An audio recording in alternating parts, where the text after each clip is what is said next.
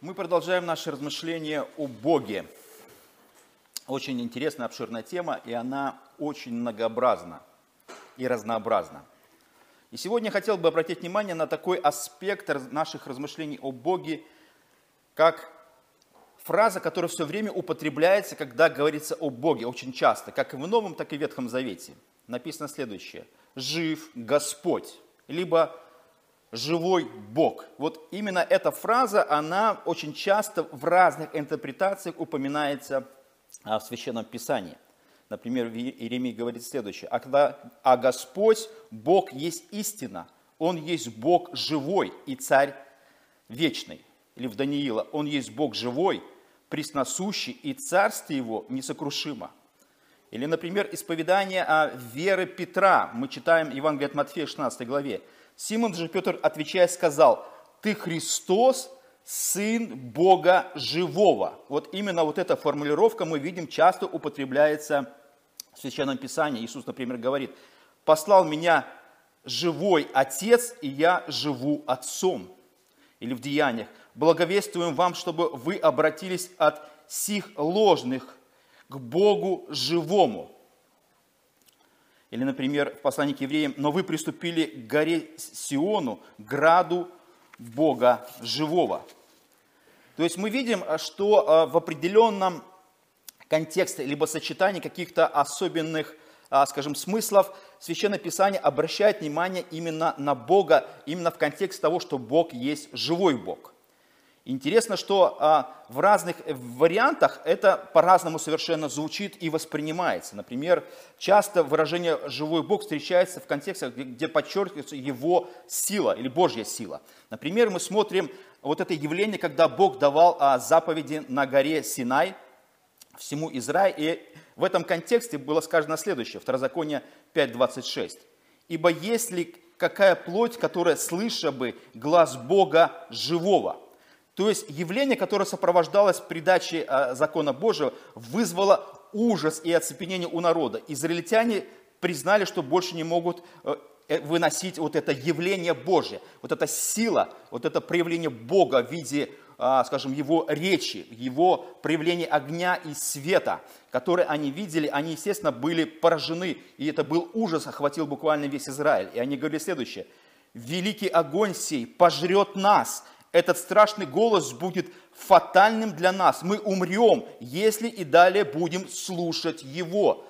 То есть э, вот таким образом евреи, они понимали, что то, что а, перед ними открывается, это проявление Бога, вот проявление сильного и могущественного Бога, который являет себя Израилю. Израиль, может быть, не был готов к такому, скажем, проявлению Бога. Они понимали, с одной стороны, они слышат, то, что Бог говорит, они, они видят свет, вот этот весь ужас их охватывает, но при этом они обнаружат определенную закономерность, что они еще живы, при том, как Бог являет себя. То есть, и они потом сказали, нам достаточно таких испытаний, мы не готовы каждый раз воспринимать а, вот этот гром молнии, Поэтому у нас есть представитель в виде Моисея, и, пожалуйста, Моисей, иди, и ты разговаривай с Богом, потому что только ты, наверное, можешь перенести весь а, вот этот страх и ужас, потому что когда Бог являл себя, вот эта искренняя про, просьба израильтян была воспринята Моисеем как, бы, как нормально, и Моисей, как мы знаем из Писания, лицом к лицу разговаривал с Богом. Поэтому Бог проявлял свою силу, поэтому и в контексте этого было сказано, что глаз Бога живого. Вот жизнь, она всегда проявляется в виде чего-то. Мы всегда даже отличаем а, живого от неживого. Это в школе, как всегда, в предмет, предмет есть такое, как, как себя проявляют живые там существа и как неживые. Вот а, одно из проявлений – это когда Бог говорит. То есть Бог, а, скажем, говорящий Бог – это то, что являет жизнь, либо являет живого Бога, в отличие от мертвых богов и идолов. Например, в других контекстах встречается фраза «Бог живой» в связи с тем, что Он отвечает, например, человеку. И сказал Давид э, людям, стоящим с ним, что сделают тому, кто убьет этого филистимлянина. Речь идет о Голиафе. И снимет поношение с Израиля, ибо этот необрезанный филистимлянин, что так поносит воинство Бога живого. Вот таким образом, а Давид, он, э, скажем, фактически а, как бы произносит такое вот как бы а, исповедание веры. Он говорит о том, что он стоит перед живым Богом, и Бог свидетель тому, что вот этот необрезанный филистимлянин хулит саму Израиль и, естественно, Бога, который является живым Богом. Он, Бог слышит, и Бог слышит эти оскорбления, и Бог стоит на стороне Израиля, чтобы повергнуть, а, скажем, этих филистимлян и нанести им поражение. Например, в Иисусе Навине сказано следующее. Иисус сказал, «Из всего узнаете, что среди вас есть Бог живый, который прогонит от, вас хананеев, хитеев и, и так далее. То есть он а, говорит о том, что проявление Бога, либо его силы, либо его жизни, вы увидите в том, что Бог стоит на нашей стороне. И его сила живая, его проявление жизни освободит эту землю от, от, от врагов.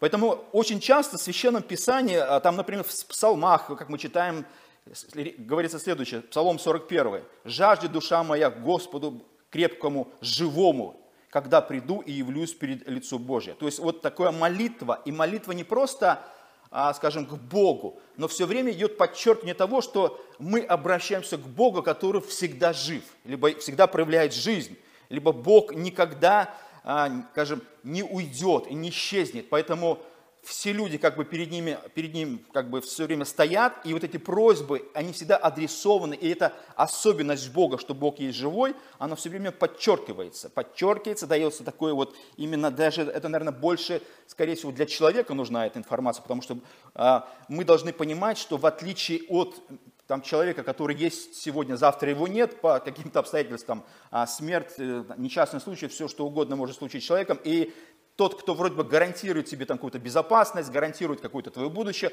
он вдруг исчезает. И ничего не остается от этого человека. Поэтому мы, а, скажем, обращаемся, в отличие от человека, к тому, кто имеет всегда жизнь, или кто всегда живой. И нет такого момента, что Бог не будет, не будет живым. Поэтому люди зачастую надеются на Бога, который есть живой и готов спасти людей. Например, в Тимофее сказано следующее. «Ибо мы для того и трудимся, и поношения терпим, что уповаем на Бога живого, который есть Спаситель всех человеков, а наипаче верных. То есть вот наше упование, что, например, э, на то, что Бог, как и 2000 лет назад спасал, и там 3000 лет, и 4000 лет назад спасал людей, точно так же – независимо ни от чего, Бог и сейчас продолжает спасать. Поэтому Бог, Божья жизнь, либо Божья стабильность, либо проявление Его жизни а, заключается в том, что Он готов спасать. То есть вот Его жизнь проявляется в том, что Он заботящийся Бог. Он Бог, который все время проявляет себя. В отличие от понимания греков, когда они э, видели Бога э, в таком свете, что Бог существует, но Он отдален от человечества, он не заботится. Он как бы создал человечество, он бы создал мир и удалился, как бы, знаете, вот э, от всех дел. Вот как иногда люди удаляются там в монастыре, на пенсию, уезжают там в деревню. Там, кстати, уже такая есть а, новая практика современная, когда уже и молодежь уезжает а, на хутор, в деревню, как-то устраняется от мира, чтобы уже жить какой-то такой, жить э, жизнью уже а, отрешенной от глобального общества. Или, например, в Иова сказано следующее. «А я знаю, Иов говорит, искупитель мой жив, и он в последний день восставит из праха распадающуюся кожу сию». То есть вот исповедание вера э, Иова заключается в том, что он знает и он подчеркивает, он как бы все время обозначает Бога, как, э, или констатирует факт, что он стоит перед Богом, который жив всегда и будет жив всегда. Даже когда Иова уйдет и умрет, но Иов говорит, даже если я умру, настанет день, а он настанет лишь потому, что Бог жив, или Бог живет. Поэтому этот живущий Бог, он, он в определенный момент восставит меня, либо воскресит меня. И вот это исповедание веры, это фактически христианское исповедание веры, которое уже церковь понесла после воскресения Христа. Иов фактически, скажем, он такой исповедальник веры христианства, да, или исповедальник веры той, который изначально он осмыслил и было ему открыто Богом, и он присоединяется к этой вере и к этому живому Богу, который, э, на которого он уповает. Либо в Даниила сказано следующее. «Подойдя к рву, жалобным голосом крикнул Даниила и сказал царь Даниилу, Даниил, раб Бога живого». Даже вот этот безумный, а, скажем, царь, который а, каким-то образом пытался причинить зло а, Даниилу, он тем не менее исповедует Бога Даниила как Бога живого. Бог, которому ты неизменно служишь. Мог ли спасти тебя от львов? И мы знаем, что Бог спас Даниила от львов.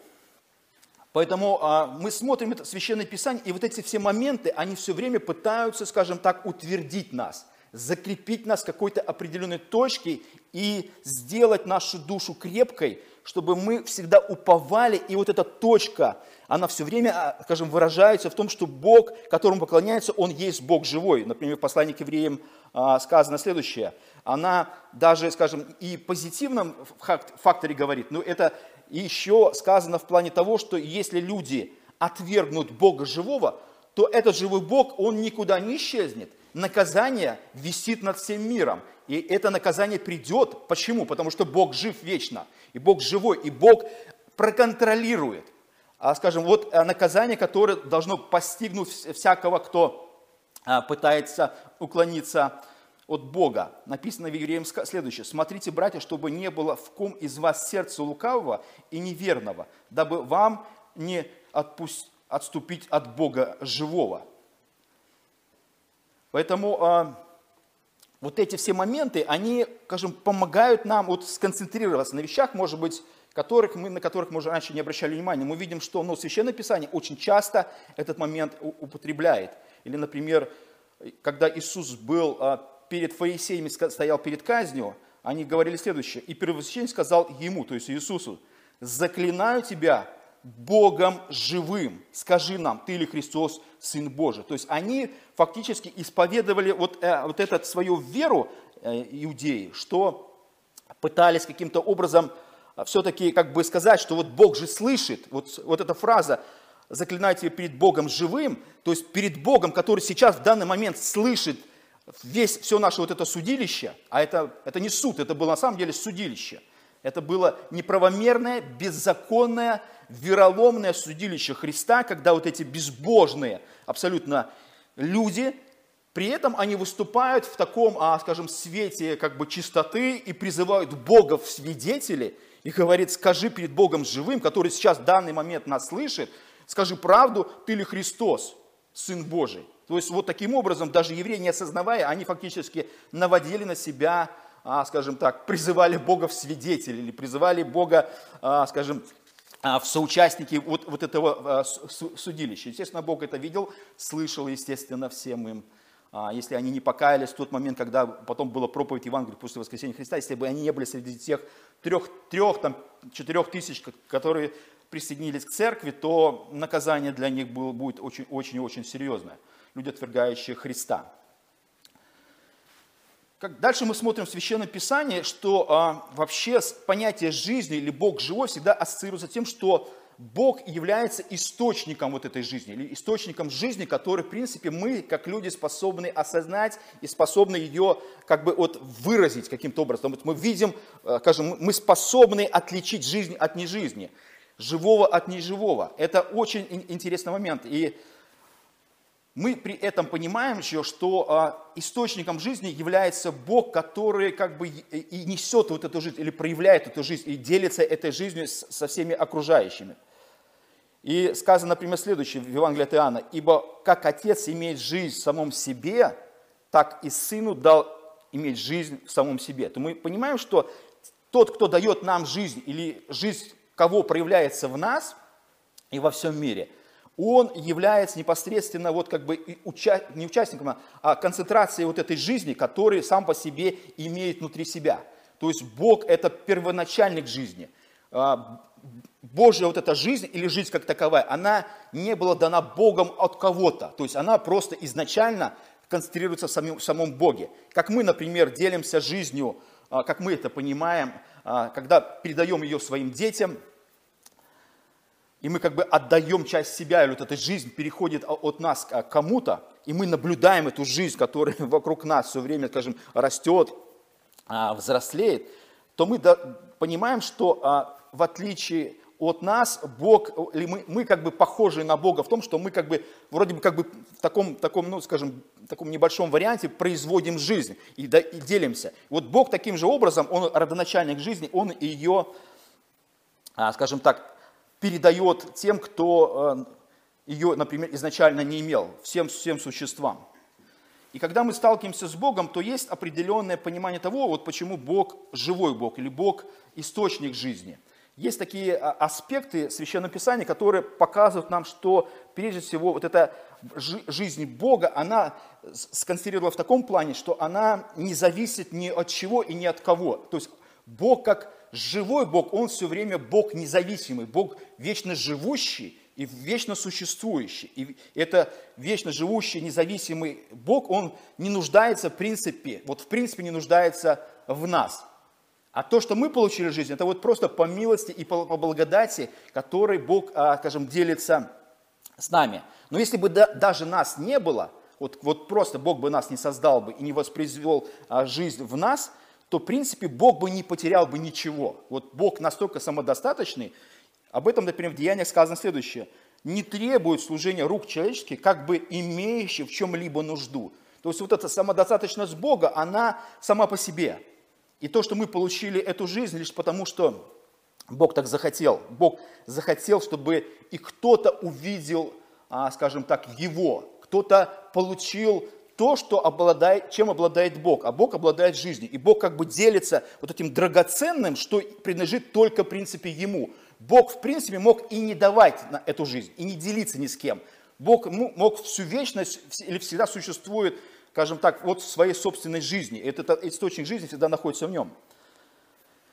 Или, например, в Римлянам сказано следующее. Кто дал ему, то есть Богу наперед, чтобы он должен был воздать? Никто. Или, например, э, в Исаии сказано, кто узрел Дух Господа, был советником у него и учил его. Или в Иова, если ты праведен, то даешь, что даешь ему? Или что получают от руки твоей? Или Иова, разве может человек доставлять пользу Богу? Кто предварит, предварил меня, чтобы мне воздать ему? Все под небом, все мое. То есть вот то, с кем, или тот, с кем мы вступаем в взаимоотношения с Богом, мы понимаем, что это прерогатива Бога иметь жизнь. И Бог вправе делиться этой жизнью, либо не делиться.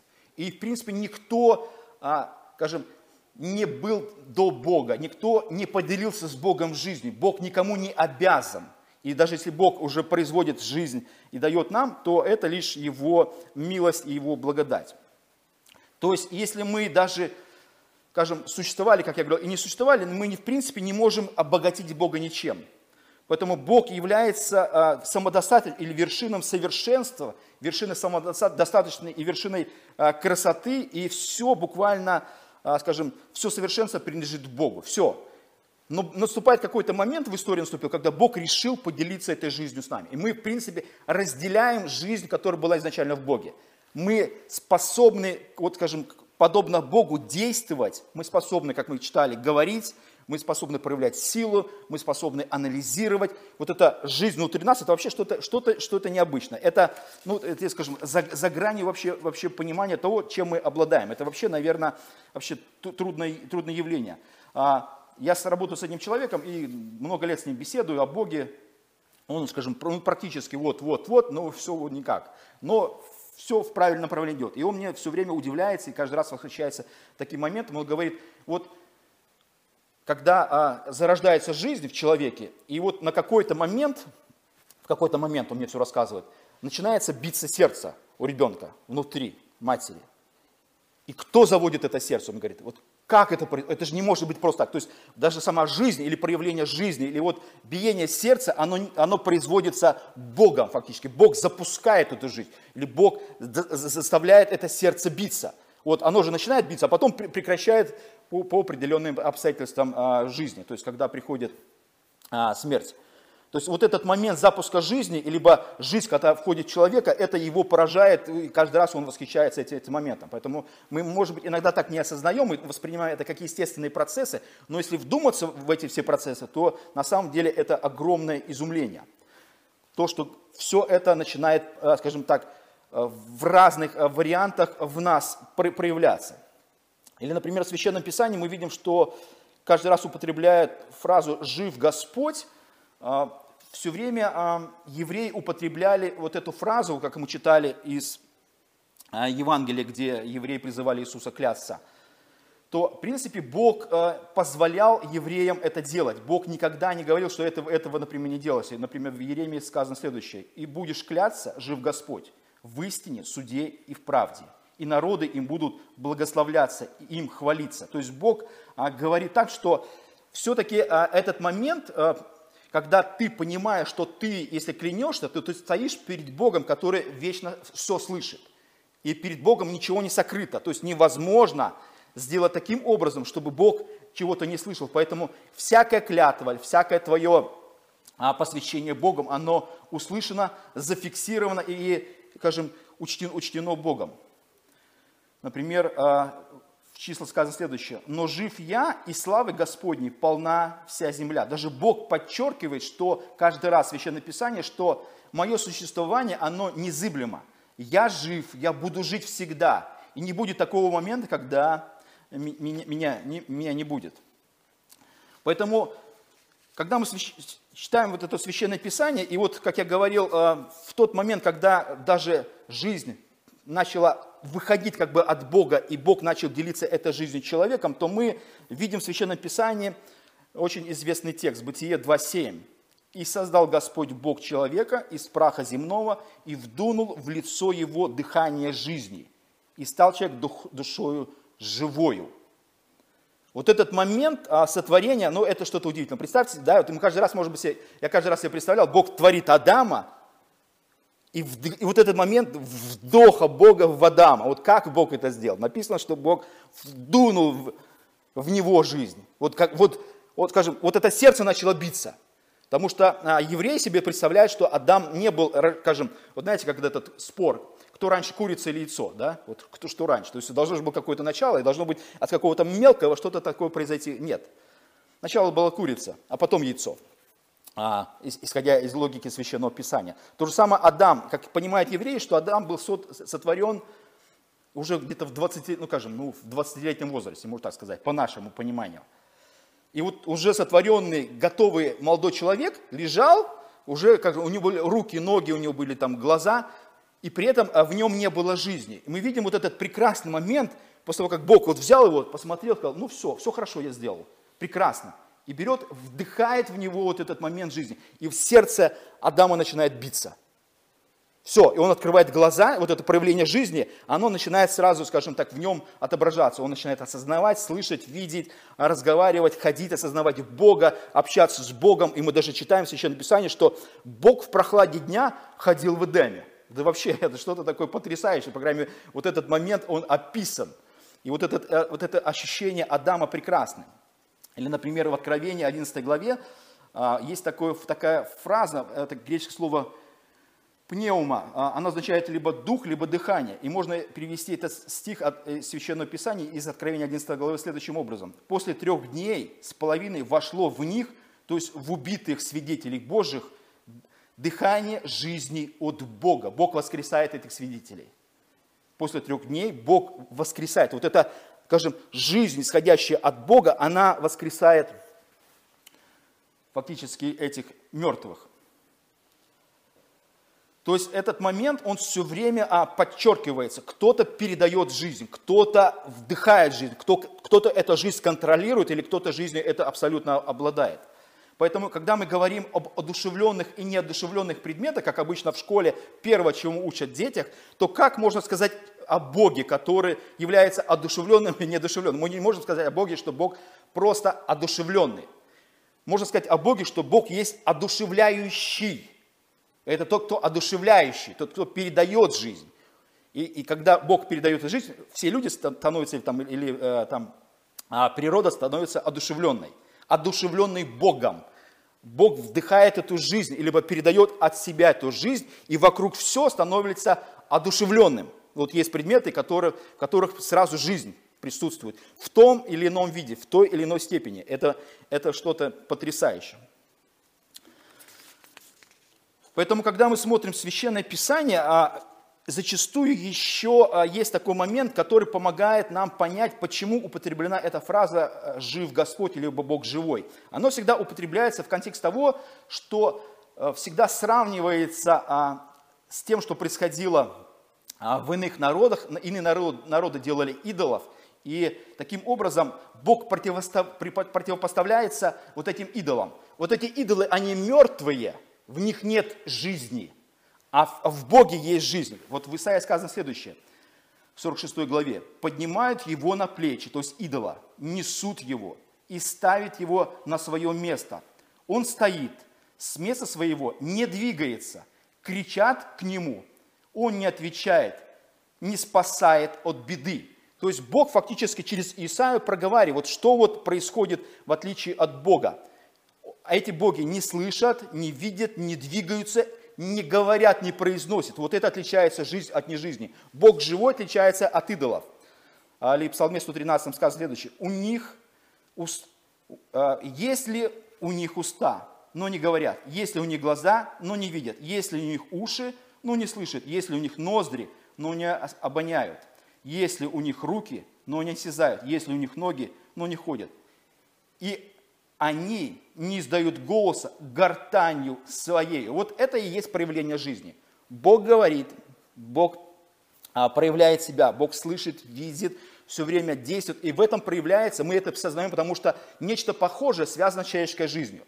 Мы видим, слышим, и пока мы видим, слышим, ходим, говорим, осязаем, обоняем, это и есть, скажем так, жизнь. Это и есть жизнь. Вот жизнь, она такая вот, скажем так, даже не 3D, а такая 5D или там 6D. Да? Мы все время в комплексных ощущениях того, что мы трогаем, мы чувствуем, мы видим, мы слышим. И это такое, знаете, очень-очень отличная, ну, крутая, крутая картинка. Но один интересный момент, а, который я все время, ну, я не знаю, это можно даже видеть такой трагедии и юмора, который скажем, отображен в Священном Писании в третьей книге Царства, 18 главе, очень-очень ярко. Это ну, просто какая-то юмористическая история, показывающая, отличающая Бога живого от идолов. Эта история связана с Илией. И написано следующее. 3 Царство 18.25. «И сказал Илия пророком Валовым». У них было такое соревнование, когда они делали жертвенники, и огонь с неба там должен был от Бога э, спалить этот жертвенник от идолов, и вот от вала Бога тоже самое, огонь должен был сойти, спалить этот жертвенник. Вот. А а или он еще сделал и воды долил туда, чтобы вот показать, что это, если даже от Бога сойдет огонь, он и воду пожрет. Так оно и произошло. И вот был такой момент. Или говорит пророком Валом, выберите себе одного тельца и приготовьте вы прежде, ибо вас много, и призовите имя Бога вашего, но огня не подкладывайте. То есть огонь должен сойти от этого вашего божества. И взяли они тельца, который дан был им, и приготовили, и призывали имя Вала, от утра до полудня, говоря, «Вали, услышь нас!» Но не было ни голоса, ни ответа. И скакали они у жертвенника, который сделали. Вот они скачут, они взывают, они кричат, и сидит или на это все смотрит, на это зрелище, на эти скачки и на вот эти возгласы. Но, естественно, Илья тут уже в таком духе победителя. Он понимает, что вал, которому они называют, это, это мертвый, это, это не настоящий Бог, в нем нет ни жизни, ничего нету. Или начинает издеваться, просто буквально издеваться над этими пророками Валовыми. Он фактически их троллит до такой степени, что говорит следующее в 27 стихе. «В полдень Илия стал смеяться над ними и говорил, кричите громким голосом, ибо он Бог, может был, он задумался или занят чем-либо, или в дороге, а может был быть и спит, так он проснется. Это фактически такой, знаете, троллинг, издевательство просто в религиозной степени. И что сделали эти люди? 28. «И стали они кричать громким голосом и кололи себя по, по своему обыкновению ножами и копьями, так что кровь лилась по ним. Прошел полдень, и они все еще бесновались до самого вечера времени жертвоприношения, но не было ни голоса, ни ответа, ни слуха. Вот, вот такое, это, это вот представить себе вообще даже трудно. Это, вот, это было просто что-то удивительное. Он, он понимал разницу, или понимал разницу от Бога живого, от мертвых идолов. И он кричал, ну вы громче кричите, ну может уснул, пошел на работу, где-то там как-то самоустранился, ну вы кричите, вот может быть докричитесь, и ваш, ваш Бог все-таки, а, то что-то такое происходит, надо ответить. Он понимал, что ничего это, и ничего на самом деле не было. И в отличие от живого Бога мертвого, мы знаем историю или что Бог послал огонь и сожрал там и жертву, и дрова, и, и воду, который, был, который или залил этот жертвенник. Вот такая удивительная история, которая а, показывает отличие живого Бога от неживого. Поэтому все вот эти места Священного Писания, они помогают нам, скажем, а, скажем вдохновиться Богом, который есть, а, скажем, одно из его качеств является то, что он живой, вечно живой, вечно существующий. Или когда Бог встречается с Моисеем и говорит, я есть тот, кто я есть. Вот, вот эта вечность, незыблемость Бога, она постоянно, она помогает нам утешаться, помогает нам вдохновляться, помогает нам уповать на будущее, что наше воскресение из мертвых, наше спасение в руках живого Бога, который все время стабильный и вечный. Мы имеем с Богом качество, которое вечная жизнь.